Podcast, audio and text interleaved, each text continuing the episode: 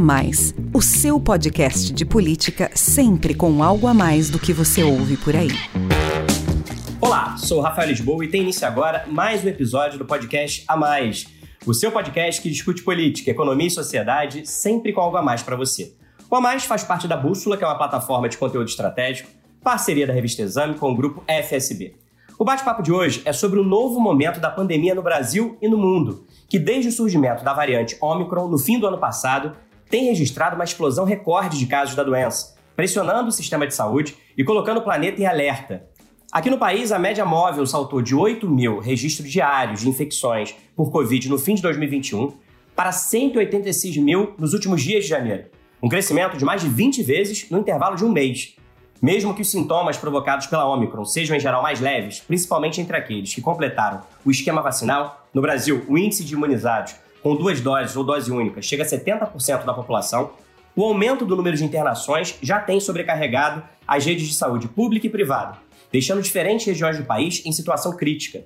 Segundo a Fiocruz, em pelo menos sete unidades da federação, a ocupação de leitos de UTI por Covid ultrapassa 80%. E o resultado é o aumento sucessivo na média de morte. O cenário é grave e preocupante, mas a análise do comportamento da curva da doença ao longo do mês de janeiro traz esperança de que a terceira onda por aqui esteja começando a dar sinais de alguma perda de força. O número de novos casos continua em alta, mas no ritmo de crescimento menor do que há algumas semanas. A taxa de transmissão do coronavírus no Brasil, medida pelo Imperial College de Londres, caiu para 1,69 em comparação à semana passada, quando atingiu 1,78. Ainda assim, cada 100 infectados com o vírus contaminam outros 169. Com base no que aconteceu em outros países, especialistas acreditam que podemos já ter atingido o pico desta nova onda ou estar perto disso. É preciso, no entanto, esperar que os números confirmem essa tendência de desaceleração nos próximos dias. E a Organização Mundial da Saúde pediu mais uma vez cautela. Esta semana, a direção da OMS disse que é prematuro para qualquer país declarar vitória em relação ao vírus, que é muito dinâmico e as medidas preventivas continuam sendo fundamentais, mesmo porque as mutações continuam. Um estudo feito na Dinamarca revela que uma subvariante da Omicron, chamada BA2, é 33% mais contagiosa que a Omicron original. Essa cepa já se tornou dominante entre a população dinamarquesa e indiana. Para conversar sobre a terceira onda da Covid-19 no Brasil e o atual momento da pandemia no mundo, o podcast A Mais tem a honra de receber aqui Paulo Lotufo, epidemiologista e professor da Faculdade de Medicina da USP, a Universidade de São Paulo. Muito obrigado por aceitar nosso convite, professor Lotufo. É um prazer recebê-lo aqui no A Mais. Muito obrigado, eu que agradeço o convite do Bússola para poder estar aqui com seus ouvintes. E me acompanham também aqui nesse bate-papo o Marcelo Tokashi, que é sócio-diretor do Instituto FSB Pesquisa, da FSB Inteligência, e o analista político Alon Feuerwecker. Sejam bem-vindos também, meus amigos. Professor, a minha primeira pergunta para o senhor é sobre o atual estágio da pandemia no Brasil. Assistimos a um crescimento exponencial dos casos durante o mês de janeiro, com aumento também das internações e mortes, mas ainda bem, numa proporção muito menor. Os últimos números mostram que a curva de contágio segue em alta, mas no ritmo que desacelera. O que esperar dessa terceira onda daqui para frente? A gente já atingiu o pico? O pior já passou? Rafael, Marcelo, Alon, eu queria começar com uma questão muito interessante aí, que é do ponto de vista das palavras. O, o termo pandemia ele é um termo técnico muito simples. Significa quando uma epidemia está acontecendo em todos os continentes, por causas autóctones. Veja só, se surgir um novo vírus aí que ninguém conheceu e tiver cinco casos em cada uh, continente, foi identificado, é uma pandemia. E o significado praticamente será nenhum, né? será uma, uma curiosidade mas a, o termo pandemia passou a ser uma coisa expressando gravidade, né? tanto em termos de autocontágio como em termos de letalidade. É, mas eu falo isso não por uma questão aí semântica. Se nós estamos falando em pandemia, estamos falando nos cinco continentes, estamos falando no planeta. E, então, toda vez que começa essa história, não, estamos com o controle de Israel, do, no Reino Unido, na Noruega, né? Em todos esses lugares a gente dá risada, né? Assim, acha estranho, porque uh, o vírus está por aí, né?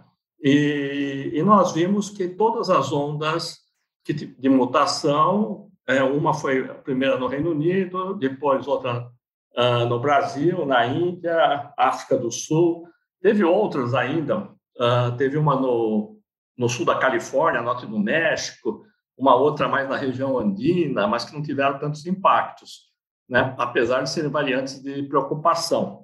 Então, a, a resposta é, é, a seguinte, quer dizer, enquanto nós não tivermos um controle em todo o planeta, né, não há por que falar que um ou outro país vai estar numa situação melhor. O que pode acontecer, né, o que está acontecendo, são países com coberturas diferentes uh, da vacinação e, com isso, uma chance menor de casos mais graves, somente isso. Mas em relação à curva de contágio aqui no Brasil, quando a gente olha como ela vinha crescendo durante todo o mês de janeiro e o que está acontecendo nos últimos dias, você acredita que a tendência é de desaceleração nesse crescimento, ainda que a gente só possa ficar tranquilo em relação à pandemia quando esse problema for resolvido no mundo todo. Oh, exato, mas uh, existem algumas coisas e que é interessante, né? Uh, eu fiquei batendo numa tecla que era o seguinte: não vamos se preocupar muito com o vírus, vamos se preocupar mais com o ser humano, né? Porque é ele que propaga. Mais ou menos assim, né? A Omicron me ensinou que eu preciso ser um pouco mais cauteloso nisso porque todas as evidências agora estão mostrando que a Omicron ela tem uma capacidade de reprodução muito rápida no epitélio, na parede uh, respiratória alta, no nariz, na garganta, na faringe, e, e, e vai atingir menos o pulmão, né? ou seja, não leva a uma pneumonia. E, mas com isso, tem uma reprodução muito grande, e aí a possibilidade de transmissão aumenta muito. Então, é uma coisa interessante, né? A gente vai sempre uh, aprendendo. Uh, não foi somente essa, esse aumento brutal que teve, uh, pode ser colocado em relação festas de fim de ano, férias, viagens, o que você quiser, sem dúvida isso aconteceu, mas também é um vírus mais propenso a se espalhar. Né? Quer dizer, é uma variante mais propensa a se espalhar. Né? Então, esse é um fato muito interessante que a gente vai, uh, que a gente aprendeu agora. Uh, olha, Rafael, eu tenho três fontes que eu utilizo, né? Uh, uma do, do, Hospital das Clínicas e, o, e duas outras de laboratórios privados. Né? Então, eles me passam em confiança, eu não, eu não divulgo. mas o, eu tenho do Hospital das Clínicas que tem uma característica de pegar casos mais graves, casos internados. Né? Ele não, não é um laboratório, mas é uma quantidade muito grande de exames. E nós tivemos um pico de casos positivos por volta do dia 17, 18, 19 de janeiro. Desde então, nós temos um decréscimo muito importante entre as pessoas que chegam no hospital e dos exames que são pedidos lá. Nos laboratórios privados, que eu tenho, que são laboratórios de abrangência nacional, a informação que eles, que eles me dão é que, ao menos, não está havendo aumento dos casos positivos. Então, o que indicaria que nós estamos já numa fase de descida. Quer dizer, isso aconteceu na África do Sul, isso aconteceu em Israel, no Reino Unido. Né? Está acontecendo mais ou menos isso. Você tem um pico grande e depois uma, uma descida. Essa é a impressão que nós temos agora. Agora, nós vamos estar pagando ainda, né? Porque, apesar da incidência de pneumonia com a Omicron ser muito menor, mas como o número de casos é muito maior, estamos tendo essa situação, quer dizer, é o aumento de casos internados e o aumento, obviamente, da mortalidade. Né? Essa é isso que passou a acontecer. Professor, eu queria justamente pegar esse ponto, né? O senhor falou aí desse período de um pico ali até 17, 18, 19 de janeiro, né? A gente, quando acompanha a média móvel, né, de casos, de registros, né? Mas enfim, é, é a estatística que a gente tem é, no Brasil, né, para acompanhar, e se houver subnotificação, a gente parte do pressuposto que houve na primeira onda, houve na segunda, mas a gente chegou a ter nesse período aí de 8 de janeiro a, a 19 de, de janeiro, taxas de crescimento dessa média móvel, naquela comparação que se faz né, com 14 dias, com duas semanas atrás, de 700%, 800%. Agora isso está num patamar alto ainda, porque estamos falando de quase 200% de crescimento, mas num ritmo um pouco menor. Mas aí eu queria tocar num ponto que o senhor fala, justamente na questão desse impacto, né? Porque tudo bem, menos gente precisa de hospital, mas tem muito mais gente ficando doente e em número absoluto é, o número é grande. E aí a média, a, média móvel de mortes nessas du duas últimas semanas, ela começou a crescer, ela cresce, é, é, no, nos últimos dados que a gente tem disponível, né, que são os dados de ontem, a gente tem um crescimento de 230%, passamos aí da, dos 600 óbitos diários, que perto da segunda onda, que a gente chegou a bater quase em 4 mil, parece pouco, nunca é pouco, né? Tá, a gente está falando de vida humana, então nunca é pouco. Mas na primeira onda a gente ficou muito tempo com mil e a gente já está com 600. Na avaliação do senhor, como é que vai ser esse comportamento? A curva de mortes, ela ainda deve continuar subindo ou ela também deve desacelerar e de maneira mais rápida, como aconteceu em outros países? O que nós observamos nas outras ondas aí é você tem mais ou menos assim, né, uma forma bem uh, rudimentar. Uh, você tem início de sintomas, né, numa uma plataforma aí da Universidade de Maryland pelo Facebook, conseguiu pegar muito interessante. 15 dias depois, você começa a ter a expressão do número de casos, pessoas que vão ao médico, que acabam sendo diagnosticados. 15 dias depois, né, mais ou menos isso, o aumento das internações, e 15 dias depois, uh, mortes, né? Assim, muito esquemáticos, que eu estou falando, mas é mais ou menos isso, né? Relação entre uh, sintoma, caso clínico, uh, internação e morte. Então, nós vamos ter ainda aumento de morte, né? Nós vamos ter esse repique adiante, sem dúvida. Agora, Marcelo, toda vez que a gente fala em morte, e essa é uma bronca tremenda que eu tenho aí, não só no Brasil, como outros países também, é, é assim, a morte, você tem que sempre uh, apresentar com a idade. É muito distinto eu falar assim, olha, eu estava tendo 4 mil mortes uh, num período, mas, assim, proporcionalmente, eram pessoas acima de 70 anos. Né? Tudo é hipotético que eu estou falando. Uh, mas agora eu tenho 600 mortes e dois terços são pessoas abaixo de 40 anos. Né? Dizer, isso tem é uma diferença muito grande. O, a gente não contabiliza só morte, a gente contabiliza uma, um indicador que chama anos potenciais de vida perdido. Então, mais ou menos, a gente fala o seguinte: olha, os homens no Brasil vivem 74 anos, as mulheres 78. Tá? Estou chutando isso daí. Então, você tem, você começa a contabilizar as mortes, né? Então, alguém que morreu, uma mulher que morreu com 28, ela teve, perdeu 50 anos potenciais de vida. E aí você vai somando e você vai vendo o quão catastrófico é de fato a pandemia, porque está pegando gente muito mais jovem. E aí essa é a impressão que nós temos agora, quer dizer, o número é menor, mas o, o, a minha estimativa em termos de anos potenciais de vida perdido é bastante grande. É, professor, pelo que a gente lê, né, e todos nós, de uma maneira ou de outra, estamos nos informando aí há dois anos sobre esse assunto e em que o senhor é especialista, a gente vendo aí a história das, das epidemias, das pandemias, a gente fica sabendo que a tendência da evolução é determinadas variantes mais contagiosas, porém menos letais do vírus, prevalecerem sobre as variantes mais letais. Porque porque para o vírus o, vírus ele precisa de um ser vivo é, para se reproduzir, né? E se ele matar demais, ele vai estar tá prejudicando uh, o próprio, vai estar tá se auto prejudicando. Então, de repente surgiu essa Omicron, né? O que, é a Omicron?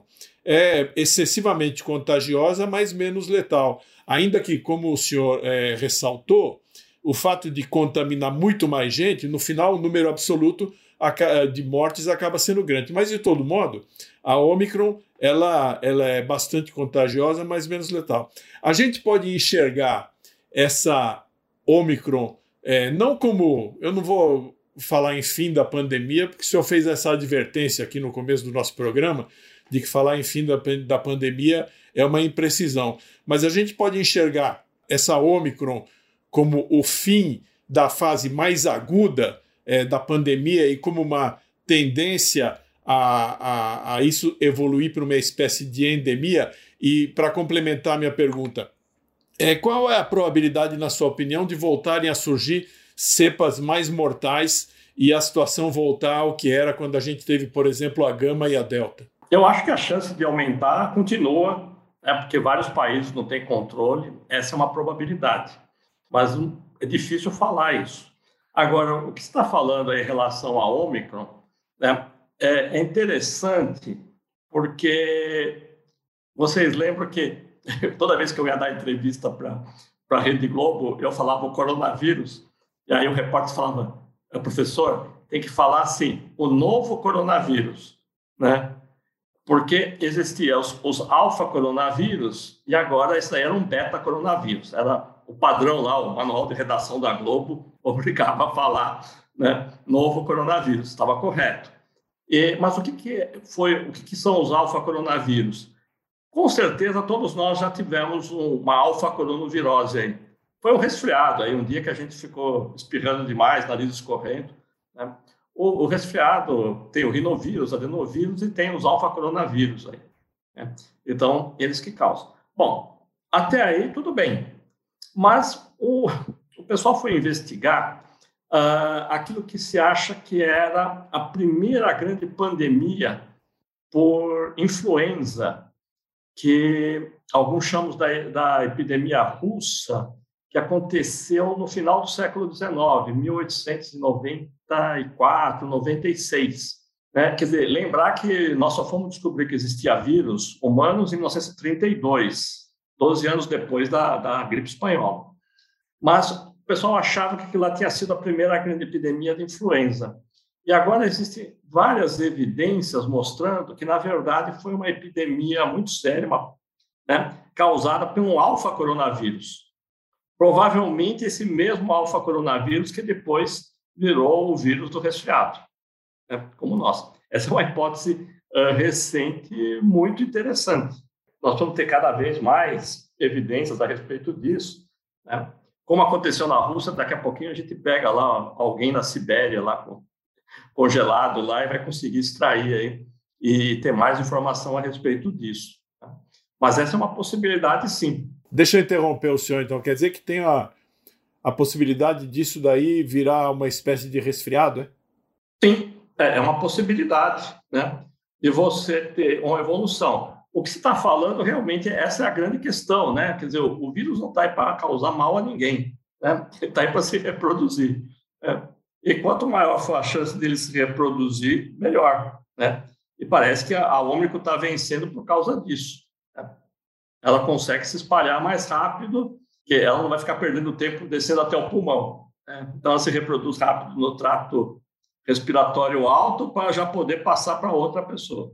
Agora, professor, eu queria falar um, um, pouco com o senhor sobre a questão da, das vacinas, né? É, qual que deve ser, na opinião do senhor, a política de imunização daqui para frente? A gente vai ter ciclos anuais, ciclos semestrais, ou a gente vai ter uma situação em que a cada variante que for surgindo, nova cepa, a gente vai ter que ter uma vacina nova? Qual que é o, o prognóstico que o senhor faz? E aí a outra pergunta é se, na opinião do senhor, a gente ainda vai acompanhar o surgimento aí de novas vacinas que sejam ainda mais eficientes, né? As que são utilizadas hoje já, já têm uma eficiência muito grande, elas podem não evitar o contágio, mas elas protegem e muito, né? Reduzem riscos, risco de morte, de internação, etc. Isso está mais do que comprovado aí pela ciência. Mas o senhor acredita também que as vacinas vão evoluir nesse sentido também de ter uma, uma acurácia, uma eficácia maior? Eu acho o seguinte, né? Nós, nós temos uma, não só aqui no Brasil, em todos os lugares, uma certa despreocupação em relação à vacinação para a influenza, para a gripe. Né? Isso sempre foi um erro. Uh, nós temos um, um, estudo antigo aí que já mostrou que quando a gente começou a ter vacinação para influenza no Brasil, o número de mortes cardíacas se reduziu. Né? Quer dizer, mostrando que isso tinha um impacto. Mas ninguém se preocupa muito com gripe, até porque até hoje tem muito médico que não sabe diferenciar uh, rinite alérgica, resfriado, gripe, Covid, né? Tudo vira uma coisa só. É, na língua inglesa, então, é pior ainda, porque tudo é flu, né? Aqui no Brasil ainda tem resfriado e gripe, né? O, mas a, eu vejo que a, a gripe para influenza, a vacina para influenza, que ela é sazonal, a gente sabe disso há muito tempo, né? Tanto que existe as cepas do hemisfério norte e as cepas do hemisfério sul. Né? Aliás, o Butantan é o que mais faz para o hemisfério sul. E com certeza nós vamos ter a vacinação para a gripe e a vacinação para o coronavírus. Né? Uh, pegando aí quais são as cepas, uh, quais são as variantes mais frequentes dos últimos tempos, se vai ter variação uh, por hemisfério, como acontece com a influenza ou não. É, isso não há dúvida nenhuma. Agora, e tem outras coisas interessantes, né? O, o, o pessoal aqui da, do meu departamento, da clínica médica, o pessoal que trabalha com vacina e imunologia, eles estão muito numa linha de trabalhar com vacina por spray, né? Que teria todo sentido, porque aí teria um impacto muito grande na transmissão, né? Porque uh, impediria que o vírus tivesse uma replicação, né? o coronavírus, eu estou falando, tivesse uma replicação rápida no trato respiratório alto. Então, eu vejo isso daí, eu não tenho dúvida nenhuma que isso é o que vai acontecer, né? e vai ser uma tradição, assim, né? O, o, dia que você vai tomar a vacina, todo mundo vai ter isso daí já no calendário. Se eu tenho o calendário para a vacinação do, do, meu cachorro, né? Para tomar raiva, sinomose e tudo mais, vai ter para mim também, ó, naquele dia lá, 20 de agosto, é o dia da vacina, vou lá e tomo. Vai ser isso. Professor, além da imunização, eu quero conversar com o senhor agora sobre outras ferramentas que podem ser importantes no combate à Covid e no controle da doença. A primeira delas são os medicamentos antivirais contra a Covid, cujos pedidos aí de aprovação já vêm sendo registrados na Anvisa por laboratórios e farmacêuticas. Como é que o senhor tem acompanhado essa corrida por remédios contra a doença? Quais são as perspectivas no futuro próximo? E a minha outra pergunta, que eu quero aproveitar também para ouvir a sua opinião, é sobre o autoteste, que pode ser uma ferramenta importante no monitoramento e controle da pandemia aqui no Brasil e já é autorizado em outros países. Na semana passada, a Anvisa publicou resolução que autoriza o uso e a comercialização desse tipo de exame e fabricantes já começaram a pedir à agência a liberação da venda. Qual é a importância do autoteste e como é que isso avalia essa questão dos antivirais? Dos medicamentos, né? É. Olha, para a influenza, nós temos uh, dois medicamentos, no Brasil só existe um, que é o oseltamivir, nome comercial uh, Tamiflu. As indicações de prescrição do oseltamivir são muito menores do que estão na, na proposta do Ministério. E não é desse Ministério, não, faz um bom tempo já, desde o 2009 do H1N1, que a gente tem uma crítica aqui. O oseltamivir funciona de uma forma mais limitada para alguns tipos de pacientes, é uma coisa genérica. Mas no mundo inteiro, né, quando teve H1N1, né, houve um consumo muito grande. Uh, funciona, funciona, né, o risco uh, igual não é tão igual dos antibióticos de ter uma resistência, né, o uso mais amplo disso. Esses novos que estão chegando, eles têm um problema muito grande que é o custo. E eles deveriam ser utilizados pelo que eu leio, não é exatamente uma das coisas que eu mais me dedico, né? Não, não é mesmo. É, tem gente que talvez tenha uma informação melhor, mas eu me coloco muito mais que é quase de uso hospitalar. Daquele, daquele paciente que entrou no hospital, já não está bem, você vai deixar em observação, aí você iniciaria o tratamento para evitar a, a piora. Né? Essa, é isso que eu vejo. Bom, o autoteste é um momento bastante complicado para explicar. O, quando nós vamos fazer um teste, né, qualquer tipo de exame, o, o médico tem uma probabilidade pré-teste, e que essa probabilidade o teste vai poder uh, alterar. Então, a gente sempre fala o seguinte: se você acha que a probabilidade de, da doença é muito baixa, pense bem se você vai fazer o, pedir o exame para o paciente. E se for muito alta também. O, um exame você pede para um paciente, né, não estou falando de Covid, estou falando para qualquer situação, mas numa faixa onde você fica em dúvida, o resultado ou positivo ou negativo altera a sua, de forma significativa a sua probabilidade antes do teste. Essa é uma coisa bastante forte que a gente tem no ensino médico. A gente não é tão fácil assim que os médicos aceitem isso. E aí, quando você está fazendo para a pessoa, ela mesma fazendo isso, ela tem que imaginar que uh, o que ela está achando, se ela está fazendo aquilo porque ela está muito ansiosa ou porque ela está tendo sintomas de fato.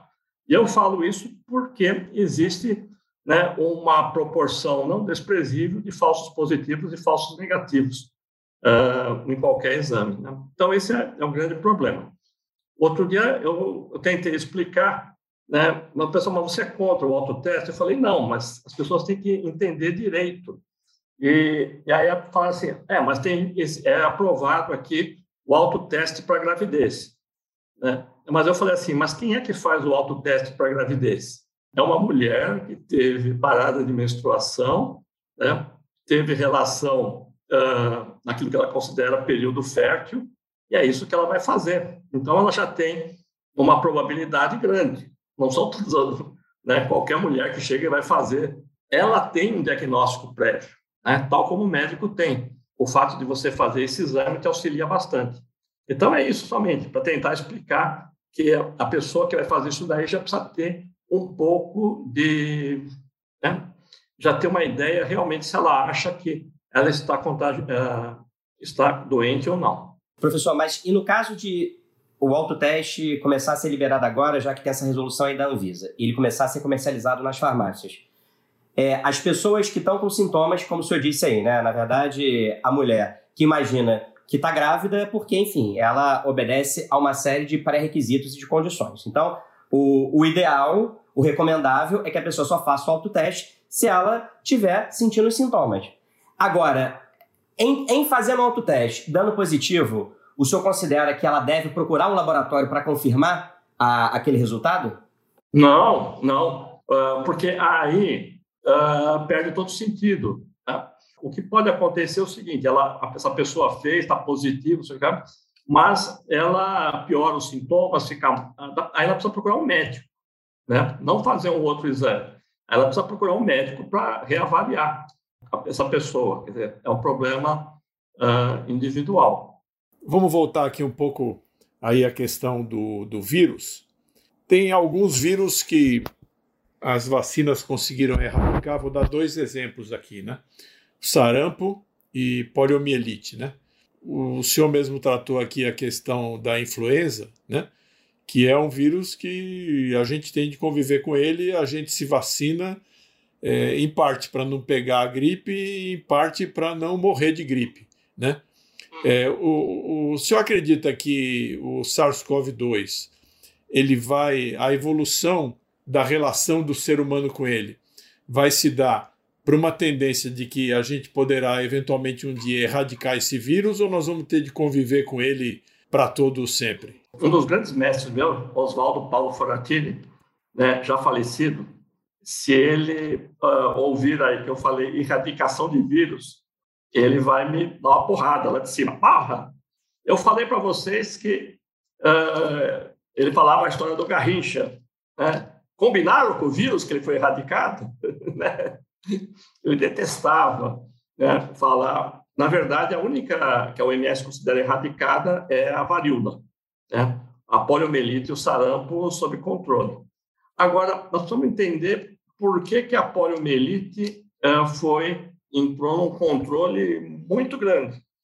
Entrou nisso daí porque né, a sequela né, da nossa geração, né, todos nós aí eh, tivemos um colega numa, num determinado momento, numa classe com, com paralisia infantil, né? Você lembra os nomes, assim, das pessoas, né? A gente vê essas pessoas. E, então, é uma... O, o HC tinha aquele famosa ala da, do pulmão de ferro, né? Para quem não conheceu, o Alon conheceu isso daí. Era um andar onde as pessoas que ficavam com a poliomielite, com dependência de respirador, ficavam, que não conseguiam respirar, ficavam lá e a vida toda, desde criança. E aí tinha professor que dava aula, as pessoas fizeram. E teve um deles, o último, que virou até articulista da Folha, né? Escrevia na, na Folha de São Paulo, assim, é um negócio incrível, né? Uh, então, a, polio uh, levou que todo mundo uh, trabalhasse muito com isso.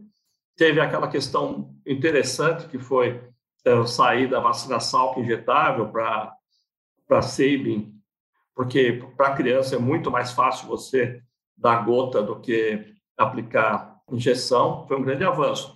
O sarampo, pela mortalidade muito alta em crianças. Então, eram coisas que chocavam e faziam isso. Agora, a influenza, ela sempre passou, até porque né, é, o, a poliomielite é óbvia. Né? É, eu nunca vi um caso de polio aguda. Em São Paulo já não existia polio aguda quando eu estava no internato e residência. Mas é, todo mundo sabe descrever o que é uma polio. Uh, sarampo né, era aquela brincadeira, né, que quando você estava lá no, no, início do internato, que o professor da pediatria falava assim, uh, se vier com a mãe, você vai ter que explicar que é sarampo, mas se vier com a avó, você vai ter que confirmar o sarampo, porque a avó já fez o diagnóstico. Né? Então, eram coisas mais evidentes. A gripe, não.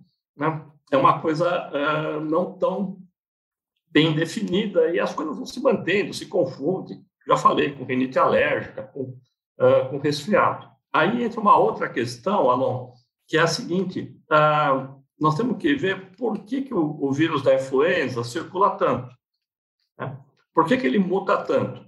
O vírus da influenza ele está muito ligado uh, à questão agro, agropecuária que é o, o, tanto aviária quanto de suínos. É isso. Né? Quer dizer, uh, as mutações uh, vão acontecendo muito nesse relacionamento e até agora nós não temos uma enorme preocupação com isso. Né? Até existe. Né? Por exemplo, a China ela tem uma preocupação grande com isso. Né? Ela tem várias coisas na África lá que ela trabalha e ela faz um controle muito grande lá para não misturar os porcos que estão na África, que vão para a China. Né? Eles têm essa preocupação, outros lugares não. Então, esse é, um, é uma questão, por que a gente fica convivendo com a influenza? Porque uma das origens a gente não mexe. Mas isso é até secundário perto do principal. O principal da questão influenza e de outras viroses respiratórias chama-se avião. Né? É aí que a coisa se espalha pelo mundo. Quer dizer, como é que a Omicron estava na África do Sul, bateu em Israel, bateu em, no Reino Unido, chegou no Brasil, né? não foi andando, não foi nadando, né? foi por avião. E aí que está, essa, essa é uma outra coisa que vai ter que se tomar medidas muito importantes nos próximos tempos, né? A indústria aeroespacial vai ter que mudar muita coisa. Eu até agora não entendo porque eu preciso abrir o um laptop né, quando eu passo no, no, avião e tirar o sapato nos Estados Unidos. Uh, ao invés disso, eles deviam começar a se preocupar aí, né, com outras questões em relação à transmissão de vírus uh, de transmissão aérea. Essa vai ser a, o, o, nosso futuro vai ser por aí. Agora, professor, é, a gente atingiu no Brasil, né, nessa semana agora, da população vacinável, estou falando aí da cinco anos para cima, né? a gente atingiu um percentual de 3 quartos, 75%, eu estou arredondando aqui o número, de, de pessoas vacinadas com pelo menos duas doses, né? E outros 7% já tomaram pelo menos a primeira, ou seja, 82% das pessoas aderiram à vacinação, né? O Brasil tem um histórico de vacinação, o senhor mesmo, o senhor mesmo já falou isso. Mas também a gente está falando um universo ali de 18%, que dá 36 milhões de pessoas mais ou menos, um pouco é, mais até, que não se vacinaram, né? É esse contingente de pessoas, que eu estou falando quase de uma população do estado de São Paulo, né? Claro que isso está esparramado pelo Brasil, mas é, é, uma população relevante. Tem muito país da Europa que tem uma população desse tamanho ou até menor. É, além dessas pessoas individualmente não se protegerem, o quanto que elas estão que elas podem comprometer o, o, combate, não vou nem, nem falar, já me corrigi aqui, o combate à pandemia, mas o combate ao coronavírus no Brasil, ou essa taxa aí de 18% de não vacinados já estava dentro do esperado, é normalmente assim, e, é, e, a gente tem que, né, enfim, dormir com esse barulho, enfim, é, queria que o senhor avaliasse um pouco isso para gente. Pois é, essa, essa é uma questão que está causando aí vários problemas. Uh, nós estamos falando, uh, nós temos uma certeza no nosso numerador, mas nós temos uma incerteza no nosso denominador que é a população. Nós estamos trabalhando com estimativas populacionais baseadas no censo de 2010. Né? A recontagem de 2015 não foi feita, e isso está nos trazendo problemas, principalmente nas faixas mais baixas e nas faixas mais uh, nos mais jovens e nos mais uh, mais velhos. Então que a gente não sabe precisar né, exatamente qual seria esse numerador. Pode ser que ele esteja uh, superestimado, né? pode ser. Nos anos 80, quando nós fazíamos a Campório, eu participava todo ano da Campório, e a gente ficava frustradíssimo aqui em São Paulo, porque a gente uh, pegava as crianças em todos os lugares. Né? Nós chegamos a pegar uh, helicóptero da FAB para vacinar populações da região de Parelheiros, né? lá na Zona Sul, né? bem na Serra do Mar, dava para olhar, tem ainda lá. Ele pegava todas as crianças e depois não batia com a cobertura. Em 91, quando uh, houve o censo, que nós vimos que havia uma superestimação da população. Então, a nossa cobertura teria sido maior. Essa é uma possibilidade. Uh, a outra é que realmente existe aquele pessoal uh, que não é nem antivacina, não tem hesitação vacinal, mas né, é aquele pessoal que tem a procrastinação como, como filosofia de vida. Né? Em, em breve eu vou tomar, daqui a pouquinho eu vou fazer. Existe esse pessoal e eu acho que aqueles que são anti-vaxxer mesmo é uma proporção bem pequena, pelo que eu estou vendo aí. Né? Até a gente que propagandeia contra a vacina se vacinou. O senhor acredita que esse contingente pode ser um pouco maior, um pouco menor, mas que ele pode comprometer, né? Enfim, em que, em que grau ele pode comprometer esse contingente aí? O maior risco uh, passa a ser dele mesmo, né? Passa a ser um risco muito mais individual, uh, porque uh, aí tem uma outra questão que é, é interessante, porque quando a gente vê esses comportamentos, eles não são comportamentos que se distribuem de uma forma uh, aleatorizada ou randômica, como alguns gostam de falar. Né? Ela é uma coisa mais de clusters, né? de, de algumas pessoas que convivem com, em, em, conjunto. Né? Isso a gente sabe do, como são os comportamentos.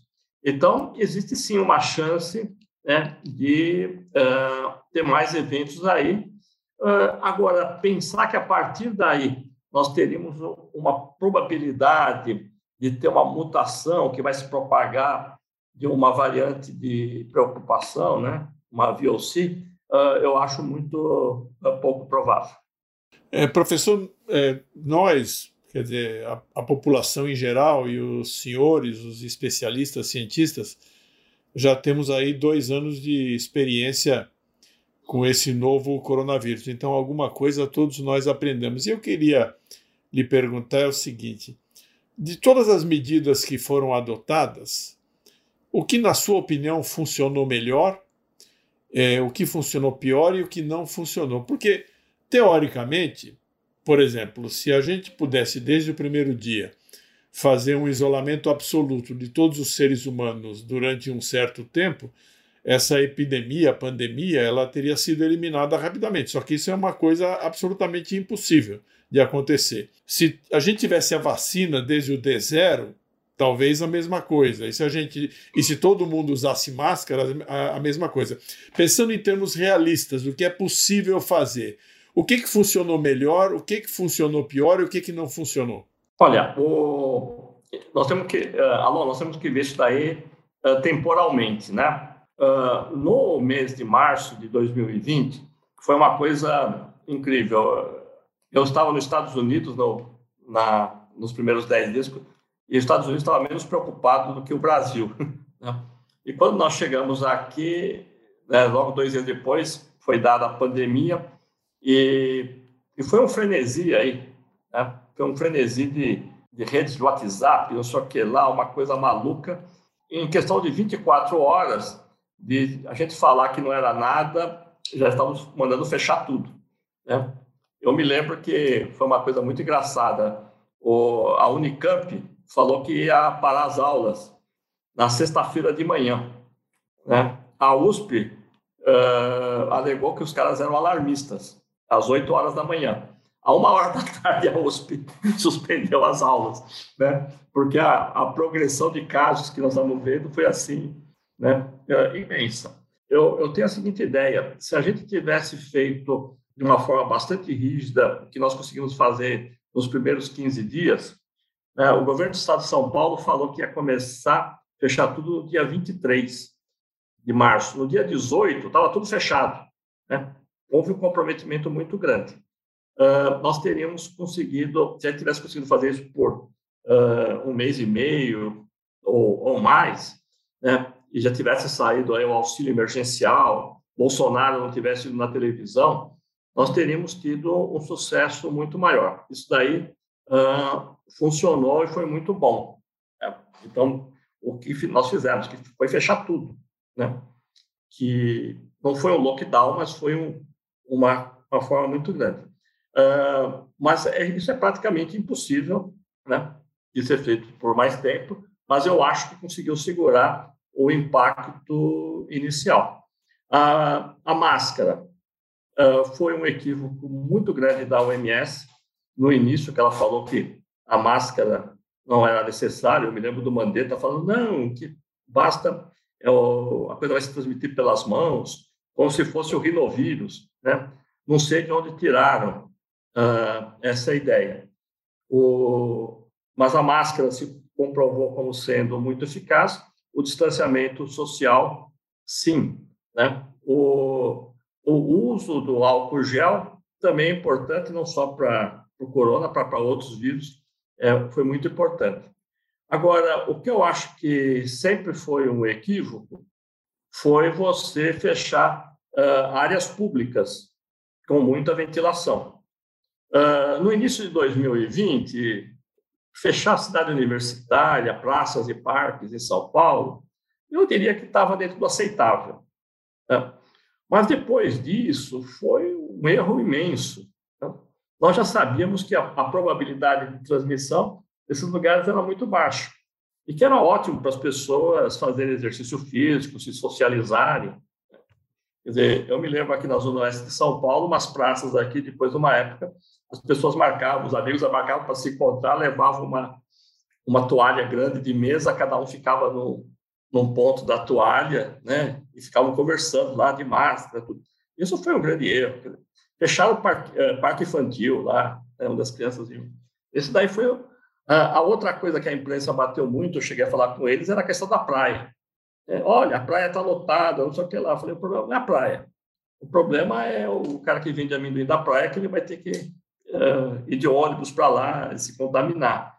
Essa semana na USP, eu, eu participo da comissão agora, né, no novo período reitoral e nós deixamos claro, o campo da Universidade de São Paulo não só está aberto, como nós estamos recomendando que as pessoas frequentem, que os alunos, os professores, né, apareçam lá, corram, andam de bicicleta, né, vão remar na, na raia olímpica, né, façam exercício. Eu acho que isso daí é o, é o mais importante.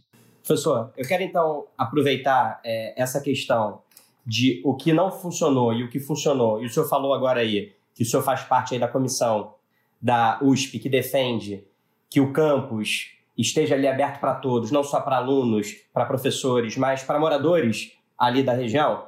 É, quero aproveitar então para fazer uma última pergunta para o senhor, que é sobre o início do ano letivo, porque fevereiro agora marca o retorno das aulas presenciais em muitas escolas das redes públicas e privada pelo país. Estado de São Paulo, Rio de Janeiro, Ceará, Pernambuco, Bahia, Espírito Santo vão voltar com as aulas 100% presenciais, mas nem todos vão. O avanço da Ômicron fez pelo menos quatro capitais, Belém, Belo Horizonte, Manaus e São Luís, e o governo do Tocantins atrasarem a volta à sala de aula. E são várias as cidades menores que também vão adiar as classes presenciais. Como é que o senhor vê essa questão? Porque o senhor falou aí de ambientes abertos, né? Praças, o campus ali para fazer exercício físico, a praia. Mas, levando em consideração essa explosão de casos da Omicron, pensando no ambiente fechado que é a sala de aula, o senhor acha que, seguindo protocolos sanitários, é possível garantir aulas em segurança ou o momento exige o adiamento temporário do retorno presencial às escolas? Eu, eu fui uma das pessoas que, no início, uh, defendia muito aí a questão da. No, logo no início, né, 2020, que era fundamental a fechamento das escolas, das aulas, e eu estava com um raciocínio muito baseado na H1N1 de 2009, A H1N1 tem uma transmissão muito maior, e principalmente em jovens.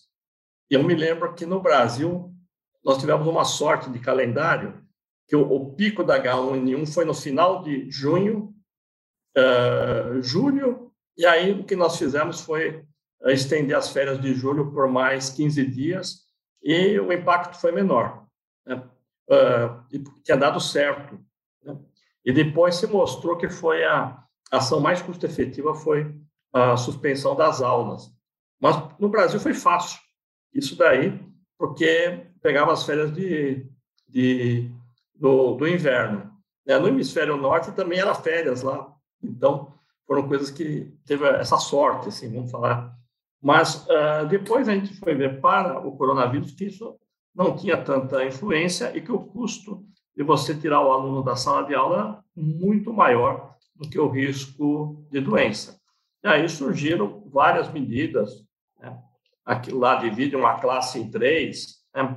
Uh, Israel começou esse trabalho muito bem feito, é você dividindo as classes dos alunos entre lugares, momentos diferentes, controle de temperatura, né? E agora com a vacina eu vejo que não tem por que nós uh, segurarmos aí o, o, ensino presencial. E depois de um tempo eu passei a ser um dos que levam, levanta o bordão, né? Escola, né? A última a fechar, a primeira a abrir. Eu defendo o ensino presencial. É isso, escola, a última a fechar e a primeira a abrir. E assim a gente chega ao fim de mais um episódio do Podcast a Mais. Muito obrigado, Alon, Marcelo e professor Paulo Lotufo por sua participação aqui no A Mais. Eu que agradeço, um abraço a todos.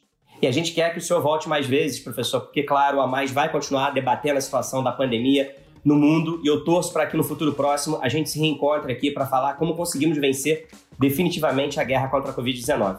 Eu muito obrigado também a você que nos acompanha até agora. Lembre-se de se proteger contra o coronavírus e a principal arma continua sendo, claro, a vacina. Por você, por quem você ama e por todos nós. Até semana que vem. Tchau.